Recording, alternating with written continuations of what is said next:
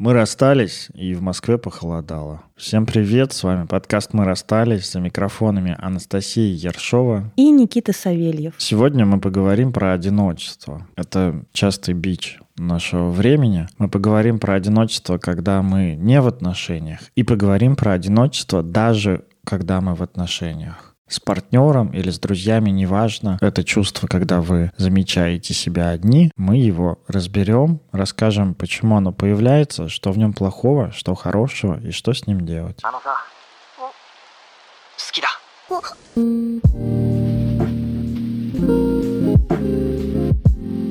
Начнем с определения из Википедии. Давно мы так не делали. Одиночество – это состояние и ощущение человека, находящегося в условиях реальной или мнимой коммуникативной изоляции от других людей, разрыва социальных связей, отсутствия значимого для него общения.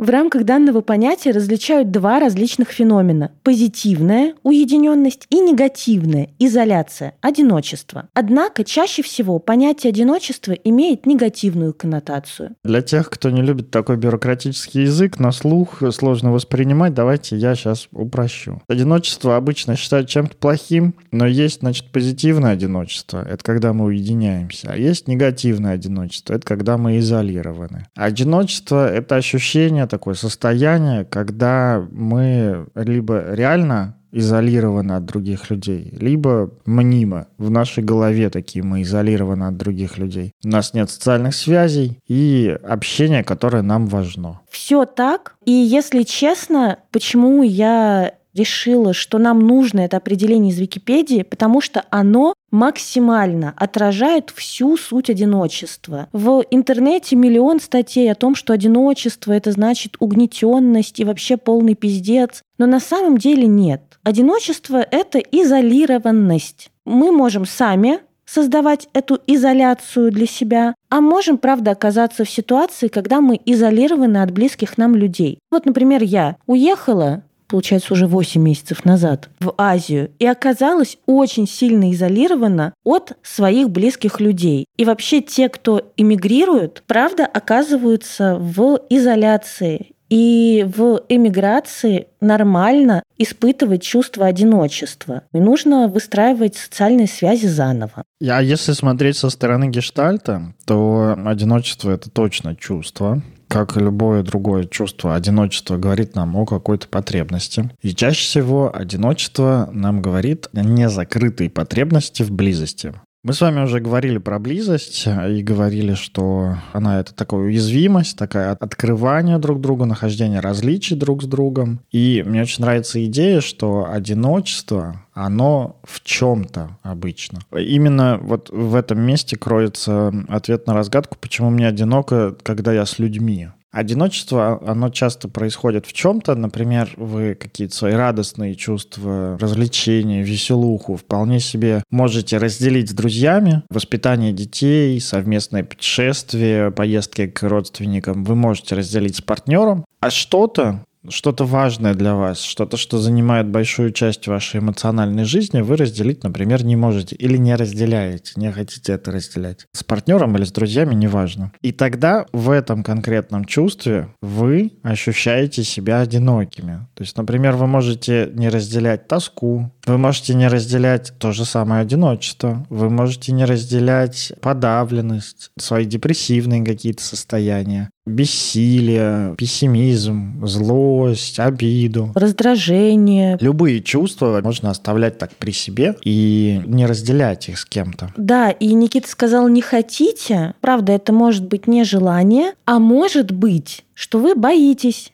что-то разделить или стесняетесь что-то разделить. Часто распространенная фраза, которую наверняка каждый когда-то говорил, да чё я буду грузить других своими проблемами. Или да всем нужно, чтобы я был в хорошем настроении. Никто не будет слушать мое бесконечное нытье, что злиться и кого-нибудь хуесосить нехорошо, что я буду портить людям настроение. Приду злой. Каждый раз, когда мы себя затыкаем, когда мы себя останавливаем, мы добавляем капельку в стакан одиночества. Да, в этом как раз заключаются минусы такого одиночества, потому что было бы разумно спросить, а если я не разделяю какие-то чувства, что в этом плохого? Могу что-то хорошее разделять, а что-то плохое не разделять, и что дальше? А дело в том, что переживание одиночества это не самое приятное переживание, наверное, вот так я могу сказать. Одиночество — это такая прям чуть ли не, дофи- не на физическом уровне нехватка другого человека. И ужасно невыносимо встречаться с одиночеством, будучи в контакте с кем-то. Реально можно быть в близости с кем-то и что-то с ним разделять, но при этом важную часть своих переживаний вообще не касаться. Тогда, конечно, будет, ну, скорее всего, такая неполная близость, потому что то, что самое главное в вашем фоне, а накопленные невыраженные переживания и накопленная незакрытая потребность, она будет все больше и больше давать о себе знать. Она будет все больше и больше, ну, не болеть, а фонить, вот так скажу. Тогда уже вы с другими во время построения какой-то близости или просто во время какого-то там бытового взаимодействия, ваша вот эта вот часть, которая фонит, она будет пробиваться наружу. Как бы вы хорошо и, по мнению Инстаграма, качественно не проводили бы время с другим человеком, ездили бы там на всякие выставки, сплавлялись по рекам горным и так далее, вы все равно будете ощущать это одиночество. И это такое очень опасное место, в котором многие люди, которые вот так вот со стороны социально очень успешны, у них есть отношения, у них есть друзья, у них есть общение. В этом месте дверь в депрессию, короче. Чуть ли не дверь к, извините меня, самоубийству, потому что многие успешные люди очень часто бывают несчастны вот как раз именно по этой причине. Не потому что они не успешны, не из-за нарциссизма, а именно из-за одиночества потому что невозможно разделить какие-то свои переживания. И спойлер, я вот думаю, что психотерапевт, конечно, поможет вам разделить часть каких-то ваших чувств и какое-то ваше одиночество чуть-чуть закрыть, но психотерапия сама по себе вопрос проблемы одиночества не решает. Угу. Если психологически решать вот эту вот проблему одиночества, то тогда первое, что я рекомендую, это все-таки идти в группу, в терапевтическую группу, где будут другие люди, с которыми вы как раз сможете научиться разделять ваши чувства. Потому что группа — это всегда чужие посторонние, которым мы не хотим ныть, которым мы не хотим жаловаться. Ну, а терапевтическая группа предполагает, что мы все вместе друг при друге работаем со своими сложностями. Это хороший формат. Еще мне хочется отдельно сказать про 12-шаговую программу. Там есть прямо такое понятие, что мы впадаем в изоляцию от э, того, что мы испытываем какие-то тяжелые, непереносимые для нас чувства, от того, что нам сложно делать выборы, принимать решения, брать на себя ответственность, мы сбегаем. Изоляция — это и убежище, и тюрьма. Потому что там мы прячемся от переживаний, как будто бы если я остаюсь один на один со своими переживаниями, то можно о них не говорить. Это, знаете, как не сфоткал, не было, вот так же не озвучил, значит, этого нет. Такое вытеснение. Ну а с другой стороны, конечно, это убежище от непринятия, от осуждения, потому что мы все не ангелы, и у нас бывают разные чувства и разные переживания, и какие-то очень темные переживания. Да? Я не скажу, что это негативное, вот скорее темные, правда, тяжелые вроде бы, если я приду к другим людям с этими переживаниями, ну мало ли кто мне что скажет. Я приду и скажу, знаешь, я в последнее время очень сильно боюсь смерти. Вот она меня пугает тем-то и тем-то. А человек на тебя посмотрит и скажет, например, даже не на день рождения, придешь к другу, скажешь, блядь, что-то я так смерти боюсь, мне в последнее время постоянно снится, что я умер, и напугаете до чертика вашего друга, он скажет, бля, да забей, ты что гонишь, пойдем вон, пивка ёбнем. Мое вчерашнее занятие. От такой неразделенности, будто бы вот эта вот неразделенность получить какое-то неодобрение страшнее, чем э, спрятаться и оставить это переживание только себе. Спонсор нашего сегодняшнего выпуска – сервис онлайн-психотерапии zigmund.online. Десятки наших слушателей уже нашли там подходящего специалиста. Выбирайте и вы психотерапевта на Zigmund Online. На платформе всех специалистов собеседуют, проверяют высшее образование, сертификаты – профессиональные и этические качества. Все психотерапевты на Зигмунд Онлайн проходят супервизию и личную терапию, что обязательно для работающего специалиста. Работа с психотерапевтом и Зигмунд Онлайн поможет понять, из-за чего возникают сложности в общении с другими людьми, заметить свои чувства и научиться о них говорить, наработать навык определять свои личные границы и их поддерживать, справиться с тревогой, выгоранием, стрессами и одиночеством, а еще с другими вещами, которые мешают жить полной жизнью. Сессии с психотерапевтом терапевтом из Zigmund Online проходят, как вы понимаете, онлайн и длятся в среднем 50 минут. Решите, в какое время вам удобнее заниматься, познакомьтесь с анкетами психологов и выберите того, с кем начнете работать. А для наших слушателей, желающих попробовать поработать с психологом с помощью zigmund.online, есть специальное предложение. По промокоду RASTALIS латиницей большими буквами вы получите скидку на первую сессию. И она будет стоить всего 2490 рублей. Промокод и ссылку на Zigmund Online ищите в описании к этому выпуску или в нашем телеграм-канале. Заботьтесь о своем психическом состоянии вместе с нами и Зигмунд Онлайн. С неодобрением люди встречались гораздо чаще, чем с последствиями одиночества. Ты скинула потрясающий график, где было показано о том, что одиночеством чаще сталкиваются молодые люди на удивление, вот я раньше думал, что старые люди за 70 вот туда чувствуют себя более одинокими, но на удивление они реже всего, судя по этому графику, чувствуют себя одинокими. Маленькая сноска, график BBC, опрос BBC про одиночество. Да, если что, я вам сейчас прям даже в словах расскажу о том, что примерно около 40% людей от 16 до 24 лет часто чувствуют себя одинокими. 25-34 уже поменьше, там ближе к 33%. Потом потом до 44 этот процент поднимается где-то до 36, и дальше он потихонечку снижается, и больше 75 лет, люди старше 75 лет чувствуют себя одинокими, 30% из них. Сказали, что часто чувствуют себя одинокими. Поменьше 20% из них. Поменьше, да. Ну, где-то, нет, где-то 27.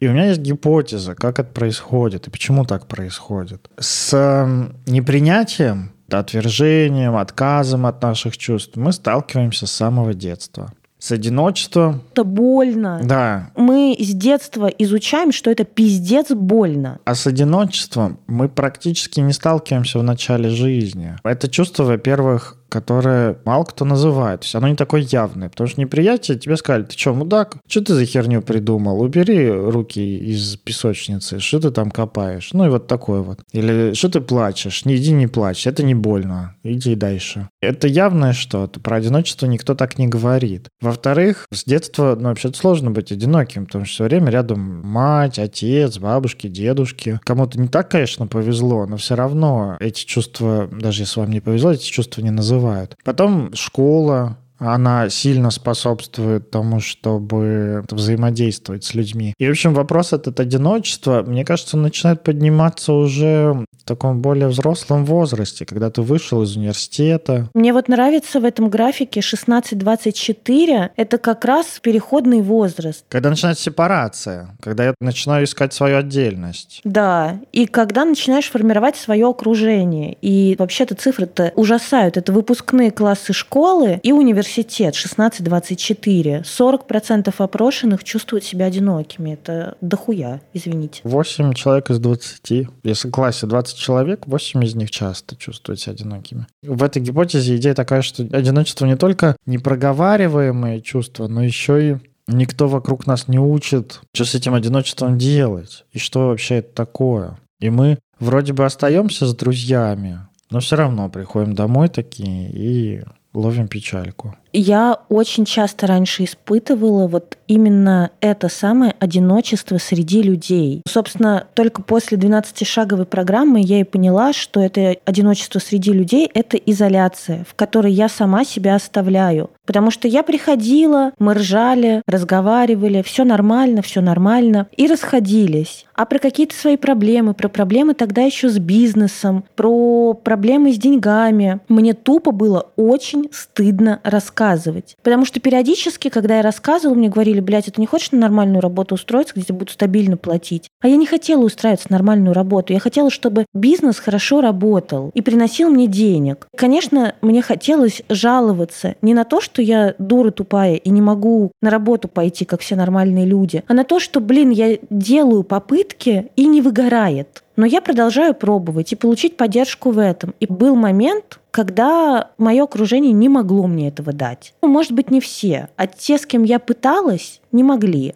А больше я и не пыталась потому что ну, не хотелось слушать еще раз, что мне нужно устроиться на нормальную работу. И вот только в 12-шаговой программе на терапии я поняла, что, господи, похоже, мне нужно искать, прям вот целенаправленно искать людей, которые смогут меня поддержать, которые смогут выдержать вот эти мои жалобы, которые понимают, что поддержка — это не слова «забей», а даже просто побыть рядом и спросить, а как ты справляешься с этим, вот это поддержка. Потому что суть ведь нытья наших жалоб не в том, чтобы все почувствовали вокруг себя плохо, а в том, чтобы я почувствовал себя лучше. Это очень важная штука. Еще раз осознайте, важная как раз для выхода из изоляции важное для того, чтобы все-таки идти и разделять то, что вы не можете сейчас разделить, и от чего чувствуете себя одинокими. Когда мы рассказываем о своих проблемах, наша цель не в том, чтобы другим веселым, счастливым людям вокруг нас стало хуже. Наша цель, чтобы нам стало легче проживать данный этап жизни. Если вот эти счастливые люди, послушав вас, смогут просто задать вопрос, как ты справляешься. Сказать, боже, как я сочувствую, это правда тяжело. Как хорошо ты выглядишь при этом. Как хорошо, что у меня этого нет. Ну, как хорошо, что у меня этого нет, как я могу тебе помочь? Можно даже спрашивать, как это ощущается. Это вот, знаешь, в гештальт-терапии есть такая идея про приконтакт. Есть клиенты, которые приходят и такие обозначают проблемы и такие, ну все, давай, что делать, как решать. Таких клиентов рекомендуют так заземлять, оставлять так в приконтакте, побольше поизучать ситуацию. Эту идею оставаться в приконтакте и пошерстить вокруг можно использовать и в поддержке, потому что поддержка — это не только сказать человеку, ой, я так тебе сочувствую, как-то очень жалко тебя, а еще и побольше узнать о его жизни. Вот он приходит, говорит, мне очень одиноко.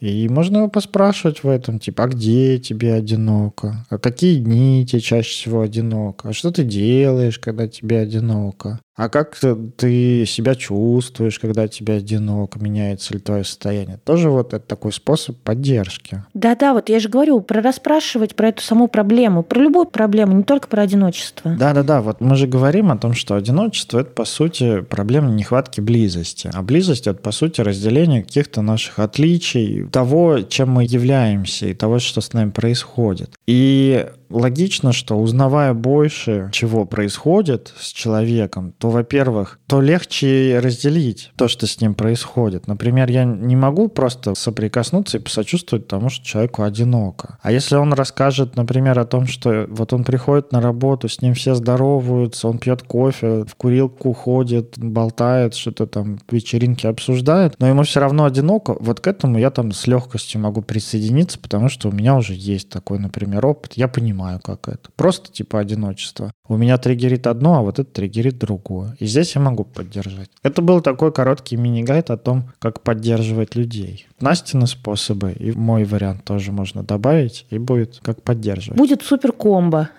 Давай скажем, что точно не закроет потребность близости и не поможет выйти из чувства одиночества, что мы обычно вообще-то используем. Первое, что мне приходит на ум, это игнорирование сложных чувств, сложных переживаний, сложных моментов в своей жизни. Такое сделаю вид, что этого нет. Вот прикрыть говно газеткой не работает никогда.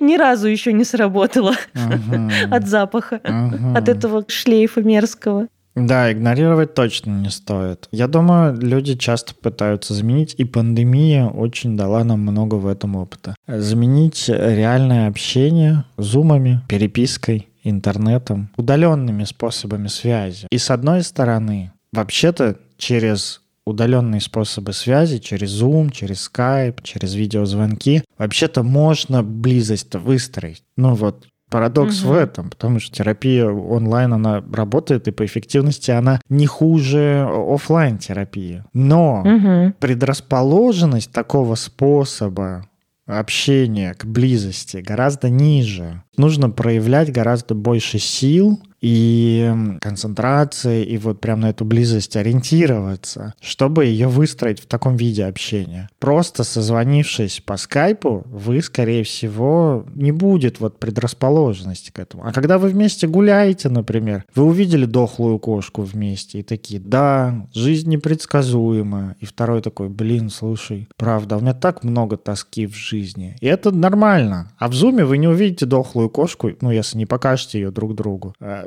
а что, что вы... Надеюсь, не покажете, мои маленькие извращенцы. Да-да-да, вот подожди, у меня вот презентация есть, смотри, мертвая кошка. Хуяк так по-партизански показал экран. На этой неделе я видел мертвую кошку, вот фото прикладываю. Потом видел красивый рассвет, фото тоже прикладываю. Не надо так. Думал о конечности жизни. Онлайн-способы общения меньше способствуют близости. Просто потому, что эту близость надо прям вот на нее ориентироваться. Там. А еще, если мы, правда, берем влияние пандемии, а невозможно игнорировать влияние пандемии, потому что многие из нас до сих пор э, находятся на удаленке или... Болеют. Да, во-первых, болеют ковидом, да, и сидят на самоизоляции. Во-вторых, офисы переехали на удаленку полностью, или совмещают удаленный график с какими-нибудь одним-двумя днями в офисе. Это вот как раз та самая изолированность. Потому что работа — это место, на котором мы проводим большую часть нашей жизни. Да? Если мы берем стандартный 8-часовой рабочий день, то 8 часов дома за компьютером в одиночестве, даже если с кошкой, то это вообще-то такое угнетение психических функций. И если вы работаете удаленно,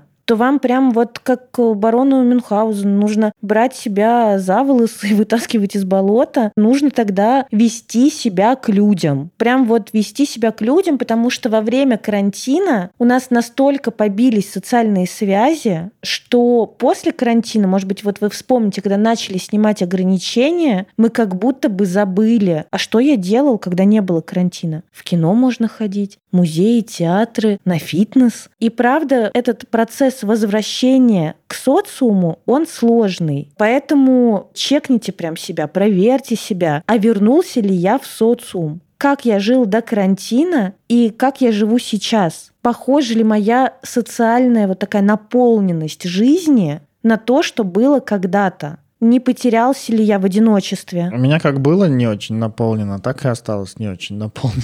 Ничего не поменялось. Это твой путь, Никита.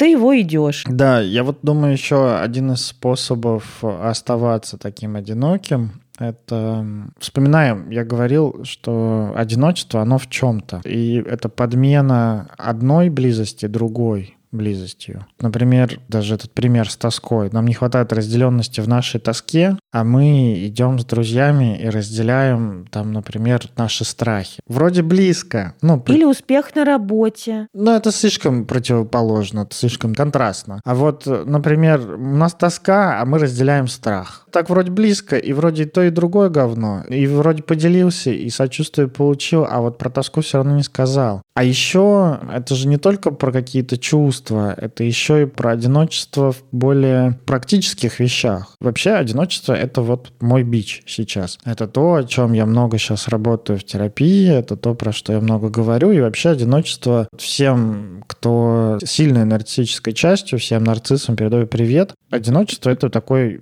в том числе вообще-то большой бич нарциссов. У меня даже в моем терапевтическом виш-листе, на моей терапевтической карте желаний висит картинка, где я не только окружен другими людьми, но еще и испытываю с ними близость.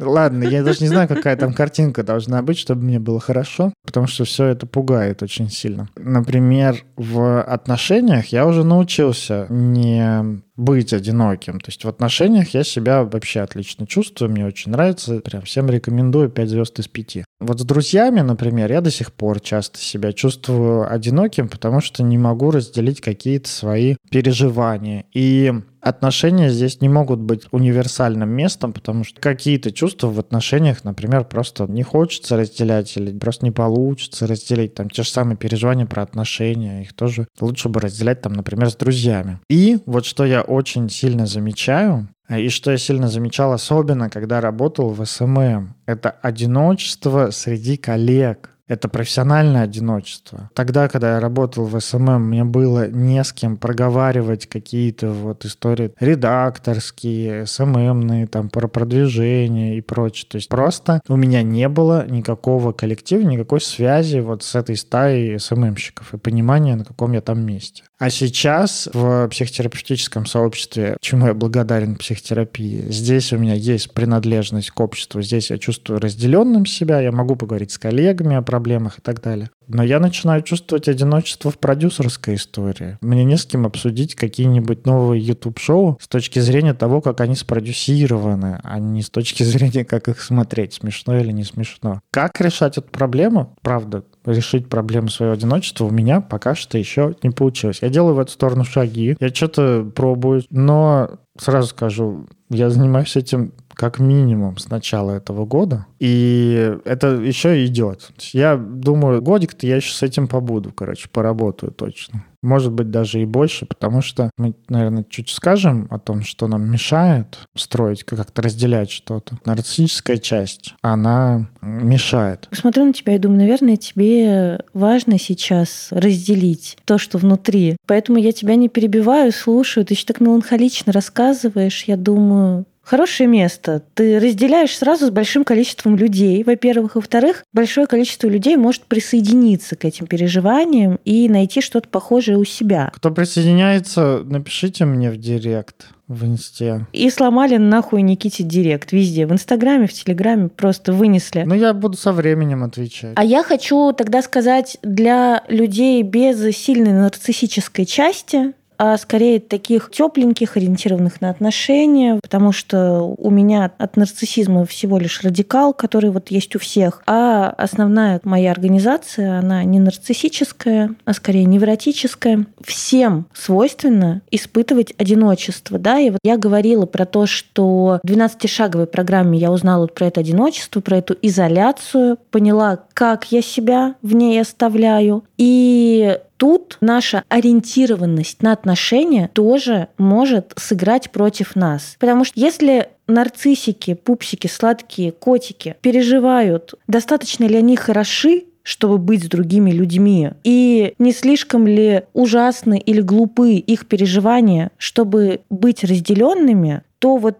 э, люди с такой больше невротической частью, с невротической личностной организацией переживают за то, чтобы отношения сохранить. И для этого, для того, чтобы отношения сохранять, нужно особенно сильно заботиться об окружающих. Не доставлять им лишних неудобств, попросту говоря. Я, правда, огромное количество времени, господи, сейчас мне 30, большую часть своей жизни, лет до 25 вот точно, я прожила с ощущением, что нужно справляться самой, что не нужно доставлять, правда, неудобства другим людям, что не стоит просить помощи, потому что это слишком навязчиво, что, так же как и поддержки, это слишком навязчиво, что разделять нужно хорошее, а с плохим справляться самостоятельно и вообще бы быть сильным человеком. Знаете, это поганые идеи я вам сейчас перечисляю. Поганые. Нужно делать все наоборот для хорошего самочувствия, но кажется, что для сохранения отношений нужно вот только это. В этом смысле, правда, очень сложно тогда не остаться одиноким. Если сильно беречь другого, а помните, да, вспоминайте наш выпуск про близость, про то, чтобы соприкоснуться с другим, чтобы выстроить эту близость, нужно, по сути, соприкоснуться нашими границами. То есть нужно подойти к другому и потрогать его границы. Сказать, можно пожаловаться,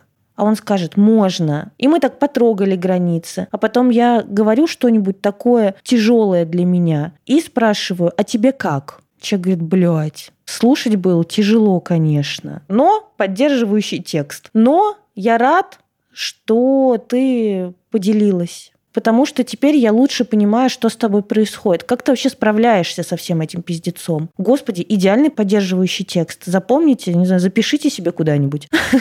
Вроде и сказали свое отношение, потому что вам не должно быть легко. Так еще и оценили. Нельзя это оценивать это пиздецом. Может быть, человек не оценивает это пиздецом. Можно оценивать. При какой-то степени близости вообще-то уже можно оценивать. При Когда человек приходит и говорит, блядь, у меня такой пиздец, ты его слушаешь и говоришь, реально полный пиздец. Да. Как ты? Да.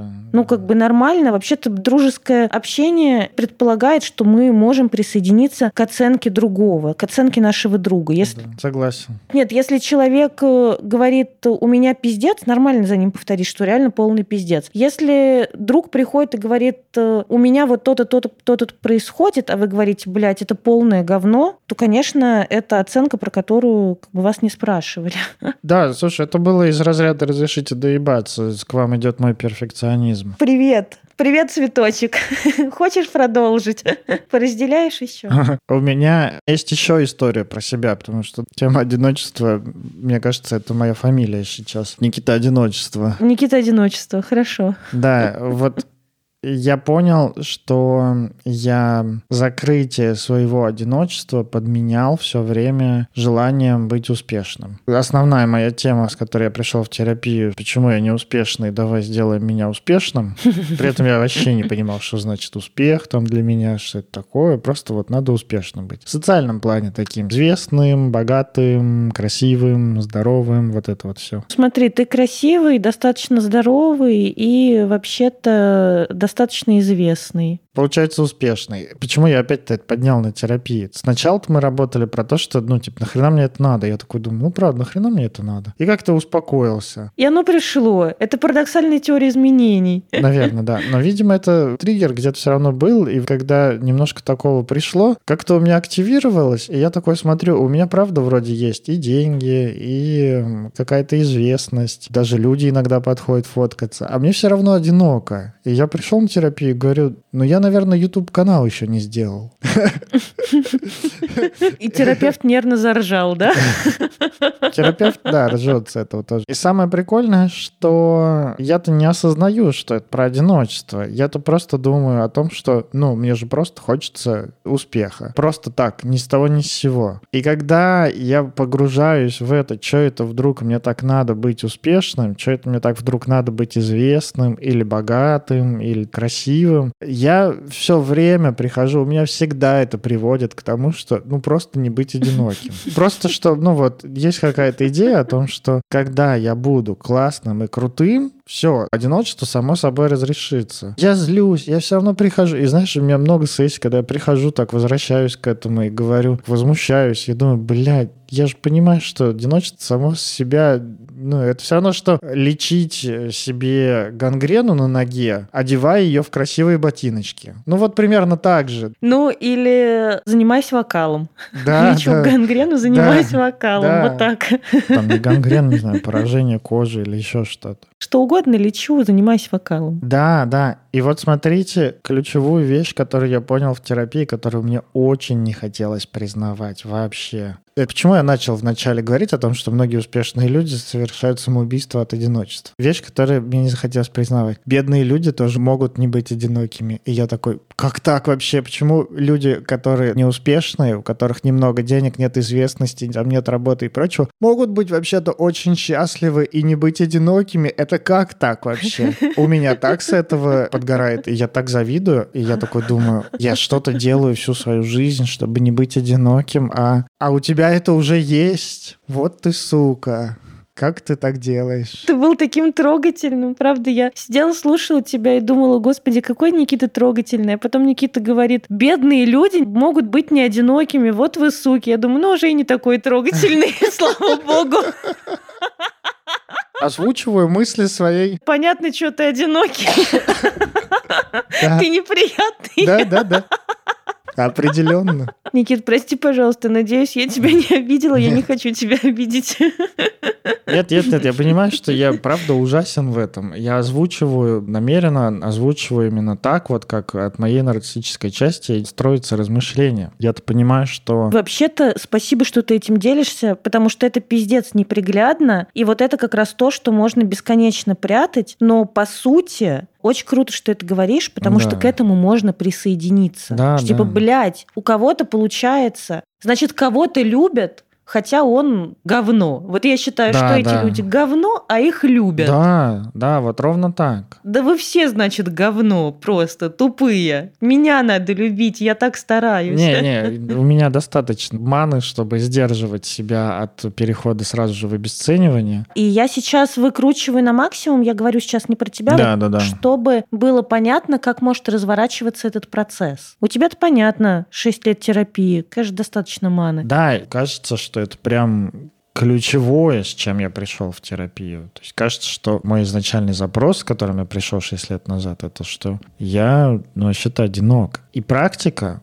жизни последние 6 лет показывает, что когда я мог выстраивать близость с людьми и разделять с ними какие-то свои переживания, я чувствовал себя таким живым, я чувствовал себя таким наполненным. И вообще-то у меня много счастья это давало. И вот мой ключ к счастью сейчас — это недостающий пятый элемент. Умение, разделение, близость — все, что мы сегодня рассказываем. Сегодня я тебе могу сказать, ты прямо преисполнился на 30 тысяч человек. Вот так вот сказать, что ты одинок, и рассказать о том, как это у тебя устроено, вообще-то охренеть, какой выход из изоляции. Хорошо бы еще, знаешь, в этот момент, конечно, видеть глаза других людей, что они смотрят на тебя с пониманием, а не с отвращением.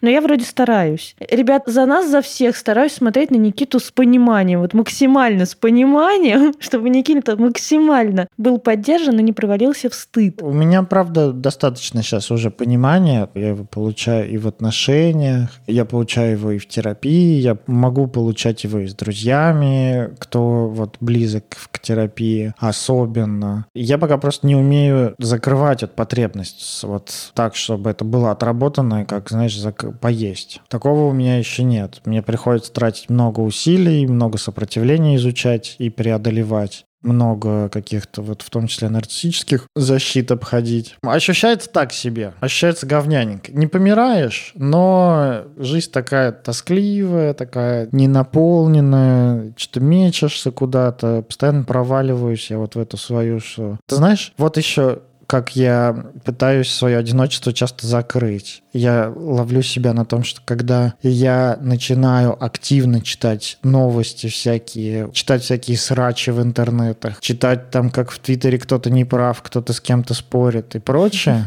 я, конечно же, очень высокомерен в этом и такой думаю, ну и дебилы. А потом, когда вот обращаюсь к себе и типа, а что это я читаю, почему меня это триггерит, я понимаю, что, господи, я тоже хочу пообщаться с людьми, тоже хочу как-то с ними, ну, что-то поговорить, там, что-то обсудить. Готов даже посраться. Да-да-да. Мы начали говорить про подмену, что мы можем разделять например, какое-то другое чувство, не разделять тоску, а разделять страхи. Ну, а сейчас вот то, что ты говоришь, это подмена действий. Вместо того, чтобы идти к людям, смотреть, как люди строят близость, вместо того, чтобы самому идти и признаваться в каких-то своих неприятных переживаниях, смотреть беременна в 16 Эх. и думать, Господь всемогущий, да у них вообще полный пиздец, у меня еще не так все плохо. Угу. Это тоже важно заметить, как вместо того, чтобы идти к людям, я совершаю какие-то другие действия, которые как бы меня приближают, не знаю, читать книги по психологии, вместо того, чтобы просто прийти к близким людям и сказать,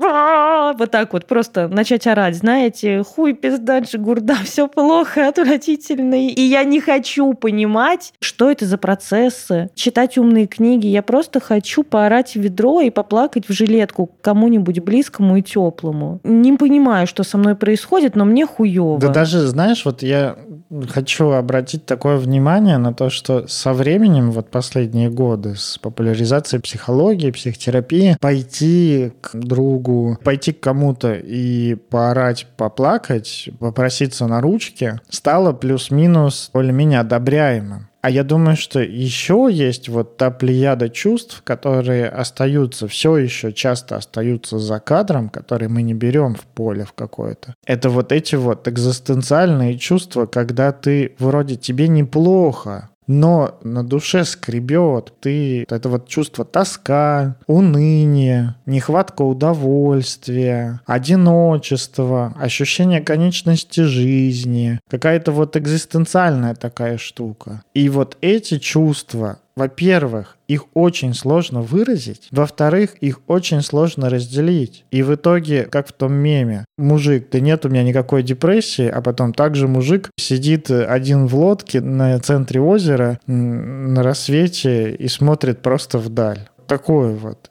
Чаще всего, мне кажется, такие переживания. Я вот в чем был кайф всех студенческих попоек и вечеринок? Это в том, что вы набухиваетесь, и, скорее всего, есть кто-нибудь... Кто тоже любит попиздеть за смысл жизни? Во-первых, любит поговорить за смысл жизни, да, а во-вторых, это тот, который пойдет с тобой, ну, если вы там где-нибудь в загородном домике, пойдет с тобой там на пирс перед рассветом, сядет с тобой, закурит, и вы просто будете такие смотреть, и такие, знаешь, иногда так сидеть так. Да. Да. И смотреть вдаль. Тогда мне хочется вообще-то рассказать немножко про экзистенциальное одиночество, потому что это важная часть нашей жизни, экзистенциальное одиночество. И когда мы осознаем по максимуму экзистенциальную часть одиночества, становится грустно и освобождающе, как и все, собственно, экзистенциальные данности. Ага. Потому что экзистенциальное одиночество, в чем оно выражается? В том, что на самом деле мы не знаем, что чувствует наш собеседник на самом деле. И нет никакого способа узнать. Есть миллион попыток почувствовать, что чувствовал другой, или рассказать, что почувствовал я, но при этом мы можем только догадываться, додумывать, работать своими зеркальными нейрончиками, напрягать глаза и уши, и всячески пытаться понять или пытаться донести всю глубину наших чувств, но так никогда и не почувствовать одинаково. Понимаете? То есть вот моя радость и Никитина радость, например, по поводу нашего подкаста будут абсолютно двумя разными радостями. И мы будем абсолютно по-разному их ощущать. Никит свою радость, а я свою радость.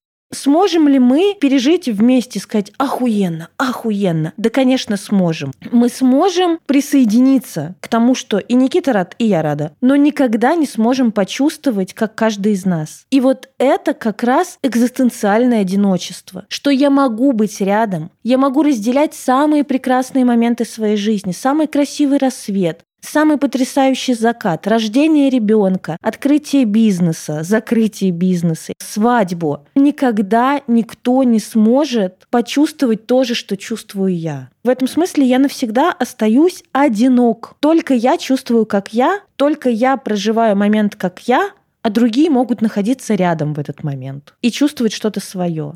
Мне кажется, разрыв мозга и охуенно. Те самые четыре экзистенциальные данности, про которые мы говорили в каком-то из выпусков, она одна из них. Я, кстати, не настолько пессимист, говоря о том, что никогда не почувствуем. Я думаю, с изучением нейрофизики, нейробиологии, все-таки рано или поздно это будет возможно. Ну, хотя бы мы приблизимся к этому. Но... Замерить ты имеешь в виду? Замерить, передать, активировать. Это же вопрос... У нас много айтишников, айтишников слушает. Я, конечно, не айтишник, но я попробую переложить на IT-язык.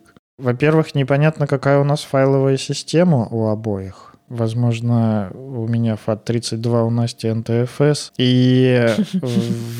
Я вообще не понимаю, о чем он говорит. И во-вторых, мы не знаем, каким образом можно записать переживание радости. В-третьих, мы не знаем, как можно передать записанное переживание радости. В-четвертых, мы не знаем, как это распаковать, и опять же непонятно, какая у нас файловая система. И вот я думаю, чем больше мы этих вопросов... Человеческая наука, чем больше эти вопросы разберет, может быть, скоро узнается, что у нас там примерно одинаковая файловая система, нервная система, или мозг там очень похоже устроен и работает у всех одинаково. Потом, возможно, мы научимся записывать, потом мы, возможно, научимся воспередавать и воспроизводить. И тогда, вполне себе возможно, мы сможем сливаться в священном экстазе, знаете, есть книга у Питера Уотса «Эхопроксия», и это научная фантастика, и там э, группа монахов... Я не знаю. Ну, в общем, тем, кто любит научную фантастику. Там группа монахов объединили свой мозг, все свои мозги объединили в одну mm. большую нейронную Но сеть. я слышала про нее. И, по сути, у них нет отдельной вот какой-то личности теперь, но они могут совместно проводить всякие обряды и испытывать вот эти экстатические переживания. Это очень прикольно. Возможно, скоро до такого дойдем. Я тебя слушаю, Никит, и думаю, Боженька всех религий просто береги, пожалуйста, храни и дай здоровья всем нарциссам, всем нарциссикам прекрасным, которым невозможно смириться вот со всякими никогда, которым хочется сделать что-то особенное, чтобы не быть одинокими и чтобы быть уже всеми полюбленными. И они пытаются замерить чувства, разузнать, в общем, как устроен мозг и какая, значит, что ты там про файлы говорил, угу. как, как, как файла что, я даже уже забыла. Да, да, да. Сложно им смириться с несовершенством собственным и с несовершенством мира, и все время хочется улучшать. Вот благодаря этим прекрасным нарциссикам мы ведь и правда, может быть, когда-нибудь оцифруем чувства и поборем это экзистенциальное одиночество, но не сегодня и не завтра, поэтому пока что нам остается его принять, но нарциссики все, всея мира работают над тем, чтобы нам нужно было поменьше всего принимать как есть и сталкиваться с бессилием. Если бы нарциссики работали. Нарциссики работают над обесцениванием того, что есть. А вот те, кто реально что-то делает, таких нарциссов-то гораздо меньше. Это просто нужно еще быть немножечко шизоидом и нарциссом. И тогда вообще все просто заебись, полетел загрузочку. Во, лайк. 10 из 10. Как выбрать профессию ребенку? Шизоид-нарцисс. Как вам такая профессия? Это не профессия это предрасположенность. Это, например, предрасположенность хорошая к науке. Сейчас нарциссические родители пошли гуглить, как вырастить ребенка шизоидом и нарциссом. Очень легко. Не рассказывай, не надо, ты испортишь Да, я им сейчас жизнь. расскажу. Не рассказывать? Да я нет, просто конечно, знаю. Не я не расскажу, Никита запретил. Нет, не растите таких детей, не расскажу. Мы же гуманисты. Я предлагаю наш э, такой, правда, экзистенциально одинокий выпуск закончить, знаешь чем? На хорошей ноте и рассказать, о чем вообще положительного, положительную коннотацию одиночества, про это уединение, про нашу потребность вообще-то в одиночестве и быть без всех. У меня есть приободряющая мысль, что мы все с вами будем одиноки всего лишь до смерти. А потом не будем. Блять, я так и знала. Никита и его приободрение просто. Ребят, ну осталось еще буквально лет 70. И это закончится. Охуенно. С учетом того, что как раз биологи много работают над продлением жизни, может быть 80, ребят. Или 90. В общем, понты. Ну, ничего хорошего. Ну, вообще-то одиночество — это еще и защитный механизм. Смотрите, есть же одиночество как чувство, как переживание. Оно говорит нам о какой-то незакрытой потребности. А есть одиночество как действие наше. Одиночество, то, как мы делаем себя одинокими, это часто защитный механизм нашей психики, который вообще-то нам вообще-то очень сильно и нужен. Я где-то читал информацию о том, что взрослому человеку ежедневно нужно примерно около двух часов уединения. Вот сейчас проверьте себя, получаете ли вы столько. Всем, кто живет э, парой в однушке, передаю привет.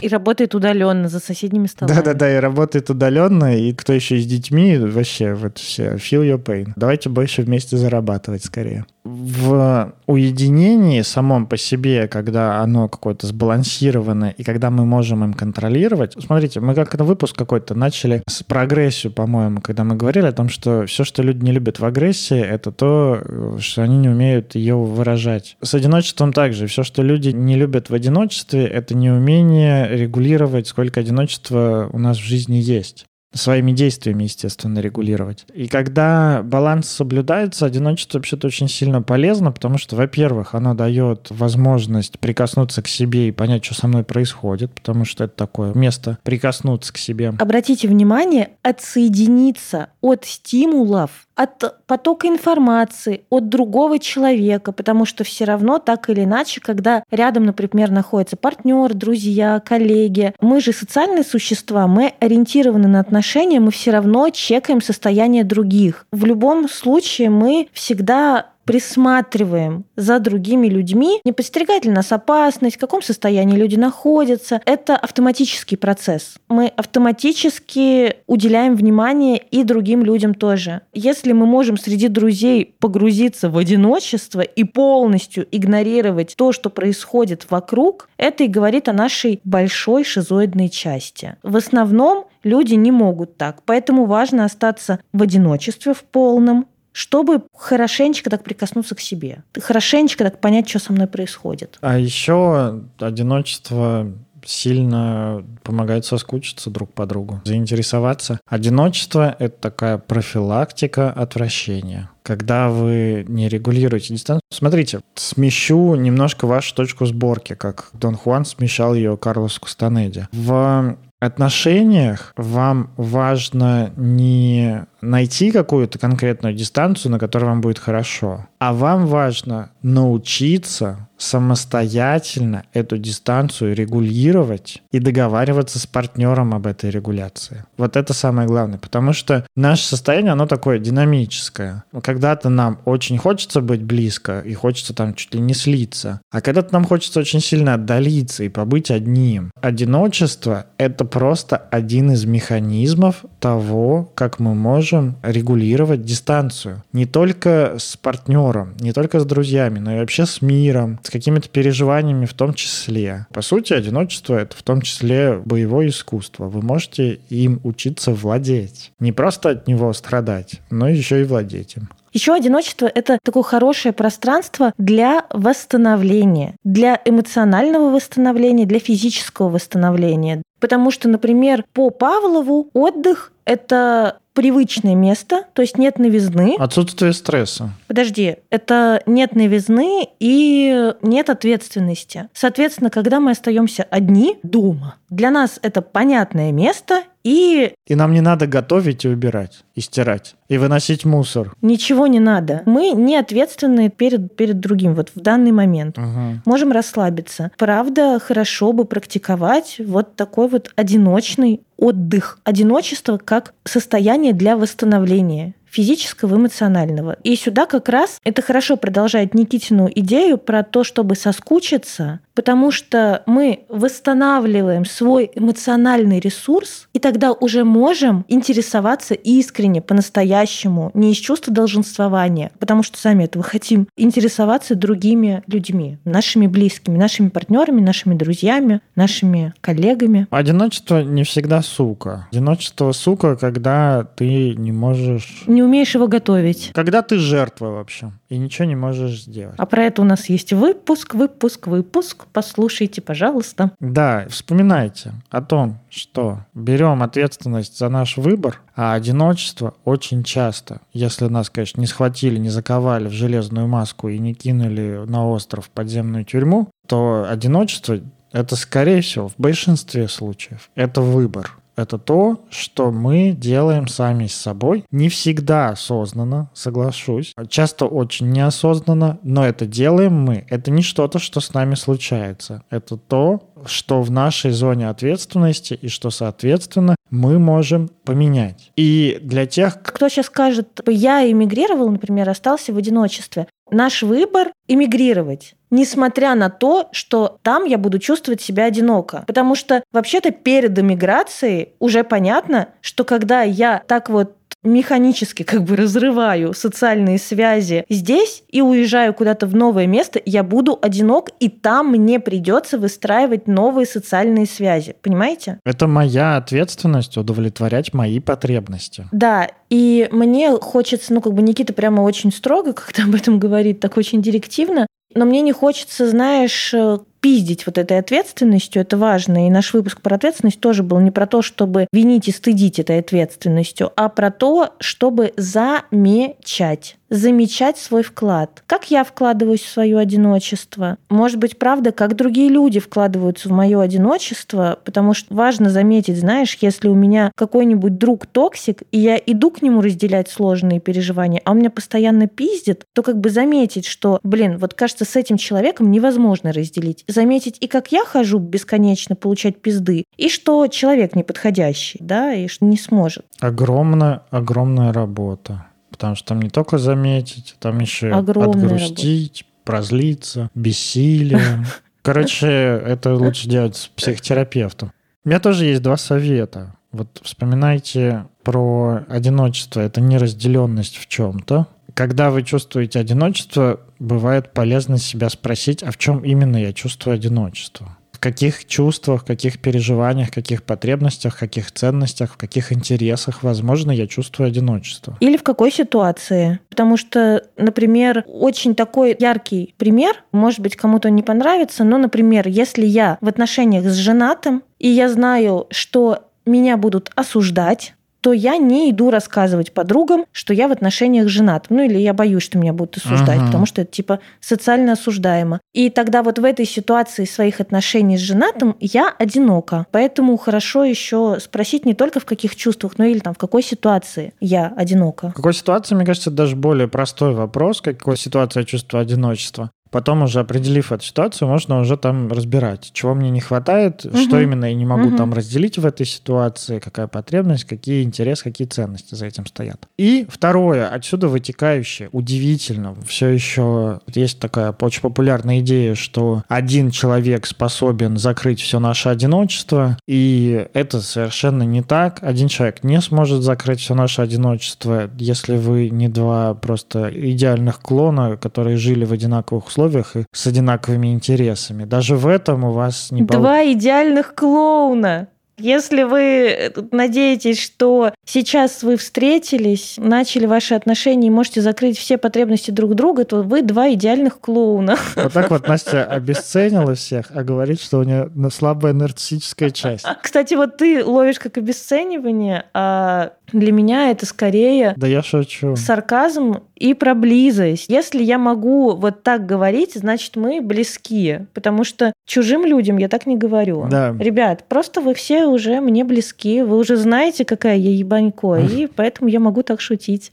И исходя из того, что одиночество, оно в чем-то, свое одиночество можно закрывать с разными людьми. Например, профессиональное одиночество вы вот как хотите не закроете со своим партнером, причем, скорее всего, даже если он работает на той же работе, что и вы. Просто потому, что там будет тогда слишком много отвращения, всякого такого. В общем, не надо туда ходить, не надо пытаться закрыть об одного человека все свое одиночество. И понимая, в чем именно вам одиноко, что именно вы не можете разделить, вы сможете как-то себя направить направить в то место к тем людям, с которыми вы можете дополучить вот это вот. Второе, что нужно делать, помимо того замечать, в чем мое одиночество, это делать вот прямо сейчас, вот если вы почувствовали себя одиноким, вот вообще ничего не делать. Не надо себя вести там куда-то, если это слишком далеко для вас. Действие это далеко для вас лежит в пространстве вариантов Вадима Зеланда. Достаточно просто обращать внимание на то, какие у меня есть способы это одиночество закрывать, приближаться к людям. Если у меня их нет, соответственно, надо потихонечку вот экспериментировать и пробовать. Звучит просто. По факту занимает несколько лет, скорее всего. Но Раньше сядешь, раньше выйдешь. Поэтому начинайте пробовать уже сейчас. Даже несколько лет перед смертью пожить не в одиночестве уже будет лучше, чем терпеть это до самого конца. пара па па пам И на этой радостной ноте предлагаю закончить наш выпуск, потому что про одиночество все рассказано, Советы выданы, поддержка финальная от Никиты получена. Лучше пару лет перед смертью пожить не одиноким, чем терпеть одиночество до самой смерти. Ну, просто цитаты великих. Никита Одиночество Савельев, вот это вот буковка «С», Никита Одиночество Савельев. Двойная фамилия через дефис. Из, из двух зол выбирай меньше. Это уже мое. Вот пословицы и поговорки – это мое. Выбор, правда, говененький. Но экзистенциальная данность такая, yeah. Что мы уже родились или живем, или вот выросли. Да даже не то, что в одинокими, а то, что правда мы в каком-то смысле сильно зависели от обстоятельств, в которых мы родились, росли и жили. И далеко не у каждого человека есть выбор между хорошим и еще более хорошим. Я думаю, у большинства выбор между плохим и очень плохим. Ну, это тоже нормально вообще-то. Такая жизнь. Такая лайф, такая лайф, такая лайф. Да, такая вот жизнь. Ну что, с вами был подкаст «Мы расстались». Проводите профилактику одиночества в вашей жизни и слушайте нас. Еще делитесь, пожалуйста, нашими выпусками, отмечайте нас в Инстаграме, рассказывайте своим друзьям, про наш потрясающий подкаст. Подписывайтесь на нас в социальных сетях, в Телеграме. У нас есть канал «Великолепные бывшие». Подписывайтесь на нас на Патреоне, если вы находитесь за границей, или на Бусте, если вы хотите донатить нам с русской карты. Всячески пропагандируйте наш выпуск. И еще одна важная вещь, которую я вспомнил. Ребята, если вы внимательно слушали наш выпуск, прослушивание наших выпусков, скорее всего, не избавит вас от от одиночества и не закроет вам потребность близости, просто потому что вы нас слышите, а мы вас нет. Такой вот формат. Поэтому помочь вам что-то осознать мы можем, а вот избавить вас от одиночества здесь мы бессильно. Не ждите. Поэтому топайте к близким людям или топайте в наш телеграм-канал, топайте в наше сообщество закрытое гнездо бывших и, в общем-то, будьте с людьми рискуйте и открывайтесь в ваших переживаниях. По крайней мере, не пытайтесь заменить нашим подкастом какое-то общение и близость. Наш подкаст, он такой развлекательный, погрустить, иногда порадоваться, поржать. Развлекательный, блядь, охуенно. Сегодня очень развлекательный. Просто развлекательный контент. У нас только новогодние выпуски развлекательные. А вот это для тех, кто любит э, побольнее, посаморефлексировать у нас развлекательный контент. Для, тех, для тех, кто любит сериал «Дарья» на MTV. Для вас. С вами был подкаст «Мы расстались». За микрофонами Никита Одиночество Савельев, практикующий гештальтерапевт в процессе обучения, блогер, продюсер и предводитель всех красивых и одиноких. Сейчас, в данный момент времени. Предводитель всех одиноких. Да, я представляюсь таким некромантом в одинокой башне. В одинокой однушке. Не так уж сильно я одинок. У меня все-таки есть хорошие отношения. Не настолько, чтобы прям вот быть таким одиноким-одиноким. Предводителем. Заместитель предводителя. Никита вот так вот, заместитель предводителя всех одиноких. Это как бы борьба с нарциссической частью, понимаешь? Я выходящий по УДО из одиночества. За хорошее поведение, за хорошую работу в терапии. И Анастасия Ершова, психотерапевт, блогер, предводитель всех счастливых и руководительница, основательница клуба «Подруга подруги». Подписывайтесь, пока будьте одинокими, будьте не одинокими, замечайте, что с вами происходит. Понимание приносит печаль, но и возможность что-то изменить. Пока-пока. Все, пока. Мяу.